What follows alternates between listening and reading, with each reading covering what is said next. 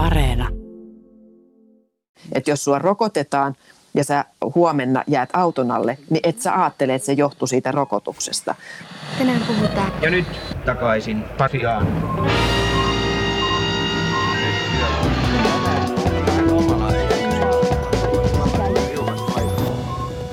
Moikka moi ja tervetuloa. Tämä on takaisin Pasila ja mä oon Marjukka Mattila. Hei, Toivo Haimi on edelleen jossain suomalaisessa metsässä tekemässä ties mitä armeijapohjaisia juttuja. Et, kuule miten paljon mä osaan näistä intiutuista. Mutta nauru ja käkätys, jonka äsken kuulet, on Sami Lindfors suoraan Yle Xltä. Morjensta! Moikka vaan! Ilo olla täällä edustamassa nyt tätä Pasilan sormipyssysankari-osastoa. Hei, mennäänkö suoraan asiaan? Mennään suoraan asiaan. Okei. Okay. Eilen aamulla kantautui meille Suomeen tieto siitä, että tällaisen lupaavan brittiläisen koronavirusrokotteen kliininen testaaminen jouduttiin siis keskeyttää, koska yksi vapaaehtoinen koehenkilö oli saanut vakavia sivuoireita. Tämä oli vähän kettomainen homma, koska Euroopan komissio oli tehnyt sopimuksen tämän lääkefirman kanssa mahdollista rokotteen ostamisesta ihan meidän suomalaistenkin käyttöön. Tämä kuulostaa sille etäisesti tutulta, että silloin kymmenisen vuotta sitten sika-influenssarokotteen kanssa oli melkoinen hässäkkä, koska useat rokotteen ottajat, etenkin lapset, sai sivuoireena narkolepsian. Ja tätä ei haluta ja tällaiseen Ei. tilanteeseen tämän homman ei anneta mennä. Mutta mitä nyt sitten tehdään? Venataanko me tässä vaan? Onks toivo täysin menetetty? Mä toivon vahvasti, että ei. Mutta, äh, me kuullaan siis tänään koronarokotetestissä koehenkilönä toimivaa tyyppiä Richardia Englannista, joka on oikeasti ollut myös tuossa nimenomaisessa testiryhmässä, jonka testaus iskettiin nyt jäihin. Äh, lisäksi me mietitään, miltä on tuntunut olla koko maailman terveyden puolesta koekaniinina. Tervetuloa takaisin Pasilan podcastiin THL-ylilääkäri Hanna Nohinek. Kiitos. Hanna, onko meillä tällä hetkellä mitään lisätietoja siitä, että mistä syystä tämä koronarokotteen testaaminen on keskeytetty? Lisätietoja on se, että on yksittäinen rokotteen saanut ihminen, jolle tuli niin sanottu vakava haitta. Hän joutui sairaalaan tämmöisen hermotulehduksen vuoksi. Hermotulehdus on ohimenevä, mutta luokitellaan vakavaksi ja, ja sen vuoksi, koska se tapahtui rokotetulla, niin lääkefirma haluaa nyt sitten tarkistaa, että onko tässä mahdollisesti syy-seuraussuhde vai onko vaan kysymyksessä ajallinen yhteys. Me tiedetään, että tämmöisiä hermotulehduksia tulee monien infektioiden seuraamuksena ja, ja halutaan poissulkea sitten se mahdollisuus, että se ei liittynyt itse rokottamiseen. No, mutta mitä, tämä oli niin kuin, tosi kiva jotenkin tietää, että tämä mahdollisuus on, että se voi tulla jostain muualtakin, mutta kun löytyy siis tällainen henkilö, niin kuin tämäkin tyyppi, jolla on vakava sivuvaikutus, niin mitä sitten, mitä, mitä vaihtoehtoja tällä rokotteen kehittäjällä on sitten jäljellä tämän jälkeen? No jos se liittyy itse rokotukseen, niin silloinhan se on äh, suuri huoli, mutta että valtaosin nämä tämmöiset äh, hermotulehdukset on äh, johonkin muuhun syyhyn liittyen. Meillä on äh, 70-luvulta, 1970-luvulta, niin sika-influenssarokotteeseen silloin liittyi tämmöinen riski, mutta sitäkään ei voitu sitten ihan täysin poissulkoa, että olisiko se ollut siitä itse sika-influenssasta itsessään. Mm. Et usein sitten jää kuitenkin vähän auki. Hirveän harvinaisia nämä on, että se on, prosenttimäärä on niin kuin, ää, 0,0005, että nämä on niin kuin äärimmäisen harvinaisia. Joo. Se vähän sama kuin jossain lääke, tota, jos sä ostat ihan minkä tahansa lääkepaketin ja siellä on se paperi ja sitten siellä lukee, että yhdellä sadasta voi tulla joku tosi vaikea vatsatauti tai jotain tällaista. Et Juuri näin. Pitää niinku kuitenkin hyväksyä se, että kaikissa lääkeaineissa on jotain niinku mm. tällaisia, että tulee Kyllä, kyllä. kaiken näköistä, Joo. mutta sitten jotenkin tätä kohtaan Joo. ollaan nyt ekstra kriittisiä. Niin, ja sitten ainahan niissä, mitä niissä paketeissa lukee, niin ei olla otettu selville sitä, että johtuuko se itse lääkkeestä vai oliko se vaan sattumanvaraisesti näille sitä lääkettä silloin ottaneille tullut. Ja me tiedetään, puhutaan taustailmaantuvuudesta, että ihmisille tapahtuu kaikenlaisia asioita. Niin. Ja, ja, ja silloin se, että onko siinä tämä kausaliteetti, onko, onko se syy-seuraussuhteessa vai onko se vain ajallinen yhteys. Että jos sua rokotetaan, ja sä huomenna jäät auton alle, niin et sä ajattele, että se johtuu siitä rokotuksesta. Mutta jos sua rokotetaan ja sit sä saat hermotulehduksen huomenna, niin sit sä heti rupeat miettimään, että se ehkä johtuukin siitä rokotuksesta. Toi niin totta. Kyllä. Mutta hei, äh, tässä niinku tapauksessa tosiaan puhutaan niinku vakavista oireista, minkä takia tätä asiaa tosiaan sitten nyt selvitetään, että mistä tämä johtuu. Mutta äh, niinku millaiset sivuvaikutukset sinänsä on ok, tai että minkälainen se on se kynnys, että missä vaiheessa sitten äh, vedetään jarrua ja aletaan selvittää, mistä on kyse? Onko siihen minkälaista semmoista selkää rajaa, että mi- mihin se vedetään? Raja on siinä, e, että e, jos voidaan ajatella, että tämä liittyy rokottamiseen ja jos se on vakava sairaalahoitoa vaativa tai tämmöisen vammaisuuden aiheuttama terveystapahtuma, niin, niin silloin vihelletään se poikki hetkeksi ja otetaan selville asiat, tämmöinen, tämmöinen riippumaton turvallisuusseurantaryhmä tarkastelee sen tapauksen, katsoo kaikki siihen tapaukseen liittyvät potilaspaperit ja, ja haluaa kysellä ehkä lisää, tehdä ehkä jotain tutkimuksia vielä lisää. Ja sen jälkeen sitten päättää, että, että onko tämä syy-seuraussuhde mahdollinen vai ei mahdollinen. Ja sitten ne sanoo, että okei, nyt jatketaan, jos, jos selvästi löytyy joku toinen syy, mikä tämän on aiheuttanut.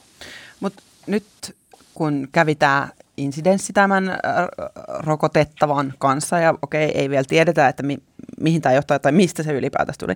Mutta ruvetaanko jo nyt tässä vaiheessa muokkaamaan sitä rokotetta? Ja jos joo, niin miten?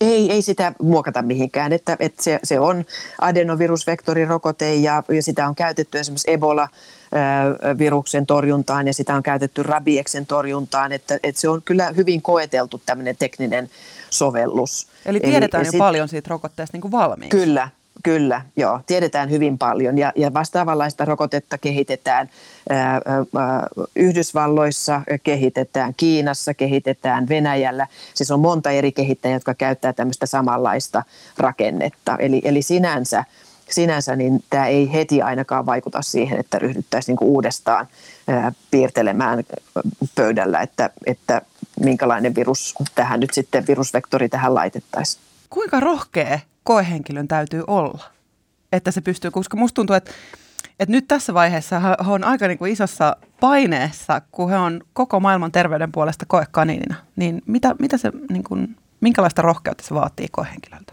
Se vaatii sen rohkeuden, että ottaa sen riskin, että, että minä voin olla se, jolle tapahtuu joku aiemmin tuntematon haitta.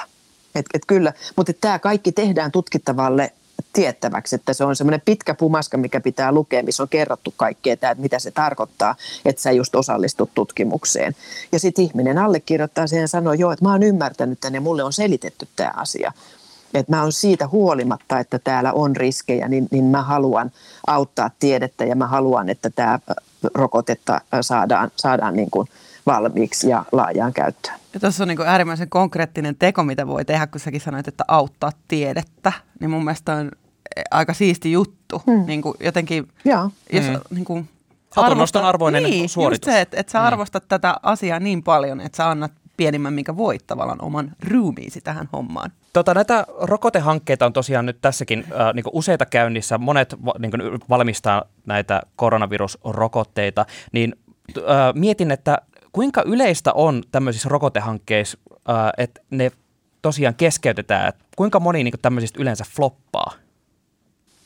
No jos lähdetään sieltä ihan alusta, että meillä on tällä hetkellä yli 300 äh, rokoteaihiota, niin, niin äh, osa niistä pääsee siihen ykköskliinisvaiheeseen, osa ja sitten osa floppaa jo siinä vaiheessa pois, osa on flopannut jo siellä ennen kuin ne edes pääsee ihmiskokeisiin.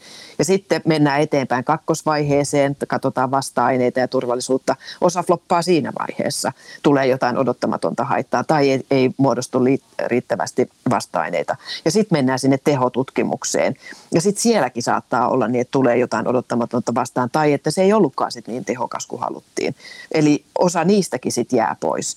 Et, mä en nyt osaa sanoa sulle, että paljonko mä ajattelisin, että näistä 300 rokoteaiheista, kuinka moni niistä sitten saa myyntiluvan, mutta ei suinkaan kaikki. Että iso osa niistä todennäköisesti ei pääse päivänvaloon ja laajaan käyttöön.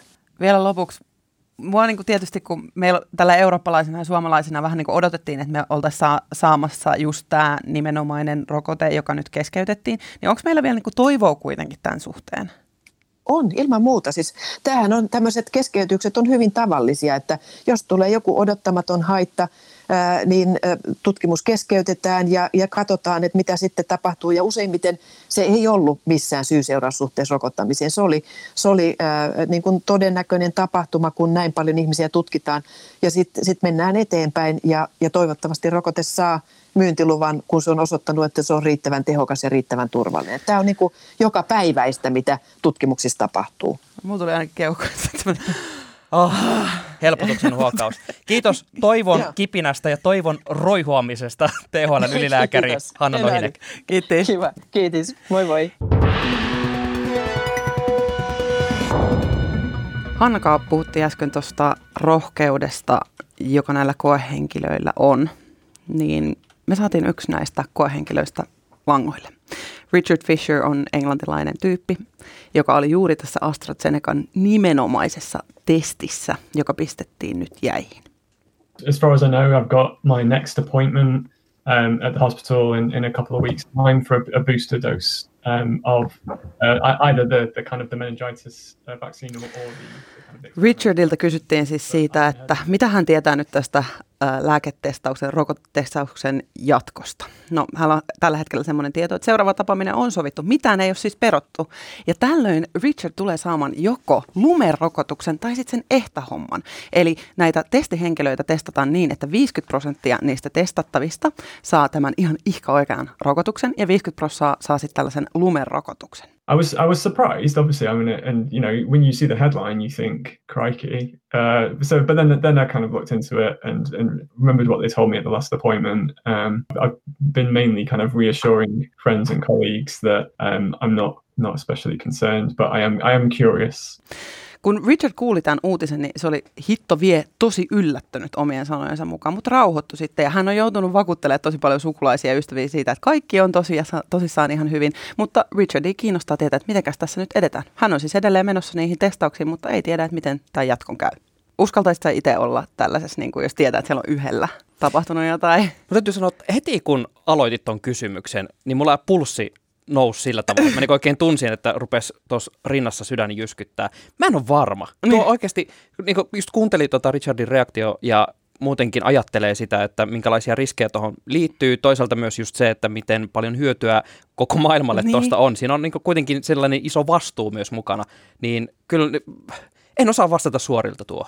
Et jos nyt menet vaikka jossain polttareissa hyppäämään benchihypyn, niin kyllä me tiedetään, että kaikki benchihypyt ei päädy hyvin. Ja siinä on luultavasti kovempi prosessi, että joku, nyt, joku selkäranka nytkättää. Eli aina on sivuvaikutuksia, on riskejä. You know, there's, I think, I think being part of this trial, you accept a certain proportion of risk. You know, I think I'm, I, I kind of knew at the beginning that there were kind of like small but existing risks. You know, so I think, I think by Richard sanoi, että koehenkilön kun on, niin on, pitää hyväksyä, että riskejä on, kun osallistuu tällaiseen testiryhmään. Mutta totuus Richardin mielessä on se, että jotkut tulee aina kokemaan jotain sivuvaikutuksia rokote pitää silti ottaa, vaikka sivuvaikutuksia voi olla. Tässä voitaisiin puhua esimerkiksi sillä tavalla, että kun ottaa vaikka lääkepaketin ja sieltä nappaa sen, sen lipareen, sen inhottavan 700 kertaa 700 metriä koko sen semmoisen paperin, jossa puhutaan sivuvaikutuksista. Ja yksi sadasta tuhannesta tulee vaikka saamaan jonkun kuolettavan ripulin, se on mahdollista. Mutta kyllähän sä silti otat sen lääkkeen. Tässä rokoteryhmässä, missä Richard itsekin oli, niin siellä oli, uskotko, semmoinen tyyppi kuin professori Snape. Eli vähän niin kuin tuosta Harry Potterista Kalkkaros. Niin äh, tämä professori Snape oli, oli pitänyt huolta, että joka ikinen ryhmän jäsen, joka tässä koeryhmässä on, tietää, että sivuvaikutuksia on mahdollista saada. Ja isoin niistä mahdollisista sivu, sivuvaikutuksista on tämmöinen kuin Guillain-Barre-syndrooma, joka on tämmöinen etäisesti niin kuin liha, lihasrappeema tauti. Mutta professori Snape sanoi, että, ka, että nyt kun kaikki tiedätte tämän, niin oletteko vielä, haluatteko vielä osallistua? Ja Richard oli suostunut tähän. Richard itse sanoi, että hänellä ei ole tullut minkäänlaisia sivuvaikutuksia tästä. Menisit sä... Mutta täytyy heti sanoa tähän. Heti tähän. Siis mä en koe olevani rokotekriittinen, mutta mä oon kuitenkin vähän kalkaroskriittinen. jos on lukenut Harry Pottereita, niin mä niin heti tulee semmoinen, että voiko tähän jäbään nyt ihan oikeasti luottaa. Mikä yhteensattuma? Apua. mutta toi rokotekoekaninin arki kiinnostaa mua etenkin tässä Richardin kohdalla, koska onhan se aika iso juttu, että lähdet tällaisen maailman pandemian kokonaiselle, kokonaiselle matkalle niin kuin ratkomaan isoimpia ongelmia 2020-luvulla. Mä oon miettinyt, että mitähän Richard ajattelee siitä, että mitä jos hän onkin oikeasti ensimmäinen rokotettu? Honestly, I didn't. People people have asked me that afterwards. Um, it, it, it honestly was not a motivation. Um, because because also also like your at, at, the, at the time like it, it, I knew this vaccine was ahead Richard sanoi, että, että rokot, ajatus siitä rokotteesta tuntuu aluksi tosi kaukaiselta. Ja sitten tässä oli vielä sekin fakta, että vain puolet näistä koehenkilöistä saa sen oikean rokotuksen. Että oikeasti se on niin kuin 50-50 mahdollisuus, että Richardilla edes on sitä oikeaa rokotetta. Mutta toki Richard halusi tietää, että onko hän oikeasti saanut sen rokotteen, koska se toinen vaihtoehto olisi saada, saada semmoinen aivokalvon tulehdusrokote. Ä, Richard saa siis rokotuksen ja vahvennerokotuksen ja hän testaa itseään jatkuvasti kotona. Ja Richard ei saa koehenkilön elää elämäänsä mitenkään niin kuin vapaammin, että, että sitten vaikka skippaisi käsienpesun tai että menisi bussissa nuolemaan jotain tolppaa. ei suositeltavaa. ei suositeltavaa, vaan Richardin pitää jatkaa tätä elämäänsä nyt ihan niiden maskisuositusten ja brittiläisten, brittiläisen yhteiskunnan asettamien niin kuin koronarajoitusten mukaisesti. Hän siis käyttää maskia ja peseytyy kuten kuka tahansa. Richard on iloinen siitä, että on osana historiaa, toi kuulostaa mahdottoman hienolta. Ja se ihailee näitä tutkijoita, että silloin kun keväällä pandemia pörähti koko maailmalle, niin nämä tutkijat tosissaan lähti liikkeelle. Nyt kun sä oot Sami kuullut Hannaa ja nyt sä oot kuullut myös Richardin tarinan, niin mitä sulle jäi käteen tästä? No ainakin se, että vielä ei tarvi heittää sitä rokotetta roskiin, mitään toivoa kaivoon, koska tämä on normaali prosessi ja hyvä, että just tartutaan, että jos tämmöisessä testausvaiheessa jotain tapahtuu, niin heti selvitetään, mistä on kyse. Eli ei haluta mitään uutta katastrofia luoda sillä, että tehdään näitä rokotteita. Tämä oli minusta niin tosi huojentava uutinen. Ja muutenkin myös se, että meillä on mukana tällaisia Richardin kaltaisia ihmisiä, jotka on just valmiita laittamaan itsensä likoon just kirjaimellisesti, näin. että jonain päivänä me päästäisiin busseihin, baareihin, mihin tahansa elokuvateattereihin, kuppiloihin ilman, että meidän täytyy pelätä, että se aiheuttaa oikeasti massiivista tuhoa. Uutisääni osio on sellainen, missä me arvuutellaan yleensä Toivo ja minä uutisääntä. Ja viime tiistain uutisääni oli About Tiarallaa tämmöinen. Mehän jo pyydettiin tuota siirretty jo pari viikkoa sitten myöhemmin se ajankohtaa ja tätä keskustelua käytiin ihan nyt viime tippaan asti. Mä en siis oikeasti vieläkään saa tästä kiinni, mutta Sami, äh, Anni tiesi kertoa sulle ilmeisesti tästä vastauksesta. Mikä, mikä tämä on? No tässähän on kyseessä selitys siitä, että kumpi tuli ensin, muna vai kana. Eli puhuja on Jari Kurri, Jokereiden Grande Hefe jääkiekko-legenda, joka siis kuvailee tuossa sitä tilannetta, kun Jokereiden piti lähteä valko pelaamaan, mutta sitten äh, nykyisten käänteiden myötä sitä kritisoitiin ja, ja. sitten haluttiin estää se, totta, tai ettei haluttu, haluttu lähteä pela- pelaamaan sinne. Ja sen jälkeen ihan siis viime hetkellä, kone oli jo kentällä, niin KHL tiedotti, että tämä peli on peruttu. Ja sen jälkeen keskustelu oli jotakuinkin niin, että KHL siis peruutti ton pelin, jonka jälkeen Jokerit ei lähtenyt sinne, mutta KHL antoi Jokereille rangaistuksen siitä, että he eivät menneet pelaamaan sinne. Boom. Eli kumpi tuli ensin, muna vai kana? Tämä on se kysymys, jota edelleen me pontaroimme. Mutta hei, hyvä. Tuottaja Jarno tuossa viittelöi, että kyllä, kyllä. Ää, yksi kuulija nimeltänsä Ville on saanut tämän ding, oikein. Ding, ding. Hyvä Ville, hyvä Ville. Hei, kiitoksia kun kuuntelit. Mä oon Marjukka Mattila. Sami, Sami Lindfors, mikä fiilis? No siis huhu, paljon asiaa ja vitsi on siis yhtä aikaa ollut hauskaa ja samalla siis todella jännittävää. Hei, Sä voit seurata meitä myös somessa. Mä oon Marjukka Vilhelmiina Instagramissa, Toivo on Instagramissa ja Twitterissä at Toivo Haimi. Hei Sami, Toivolla on tässä vaiheessa ohjelmaa yleensä tipahtanut joku aivan mieletön Mieletön. Niistä on saanut niin paljon hyviä vinkkejä omaan arkeen. Just tämmöinen elämän ohje. Pystyisitkö tipauttaa meille yhden, ettei jäädä nyt ihan kylmiksi tässä? Syksy on täällä, ilmat kylmenee niin syökää todella paljon pikanuudeleita. Mitä tulisempi, sen parempi. Mikään ei piristä paremmin semmoista kylmää syysiltaa kuin semmoinen nuudelikippo, joka oikein saa sut haukkoa henkeä, kun polttelee suuta niin paljon. Se lämmittää syksyn pimetessä. Okei. Okay. No erittäin hyvä. Hei, kiitoksia. Moi moi. Moikka vaan. Niin, hyvät kuuntelijat, minkä opimme tästä?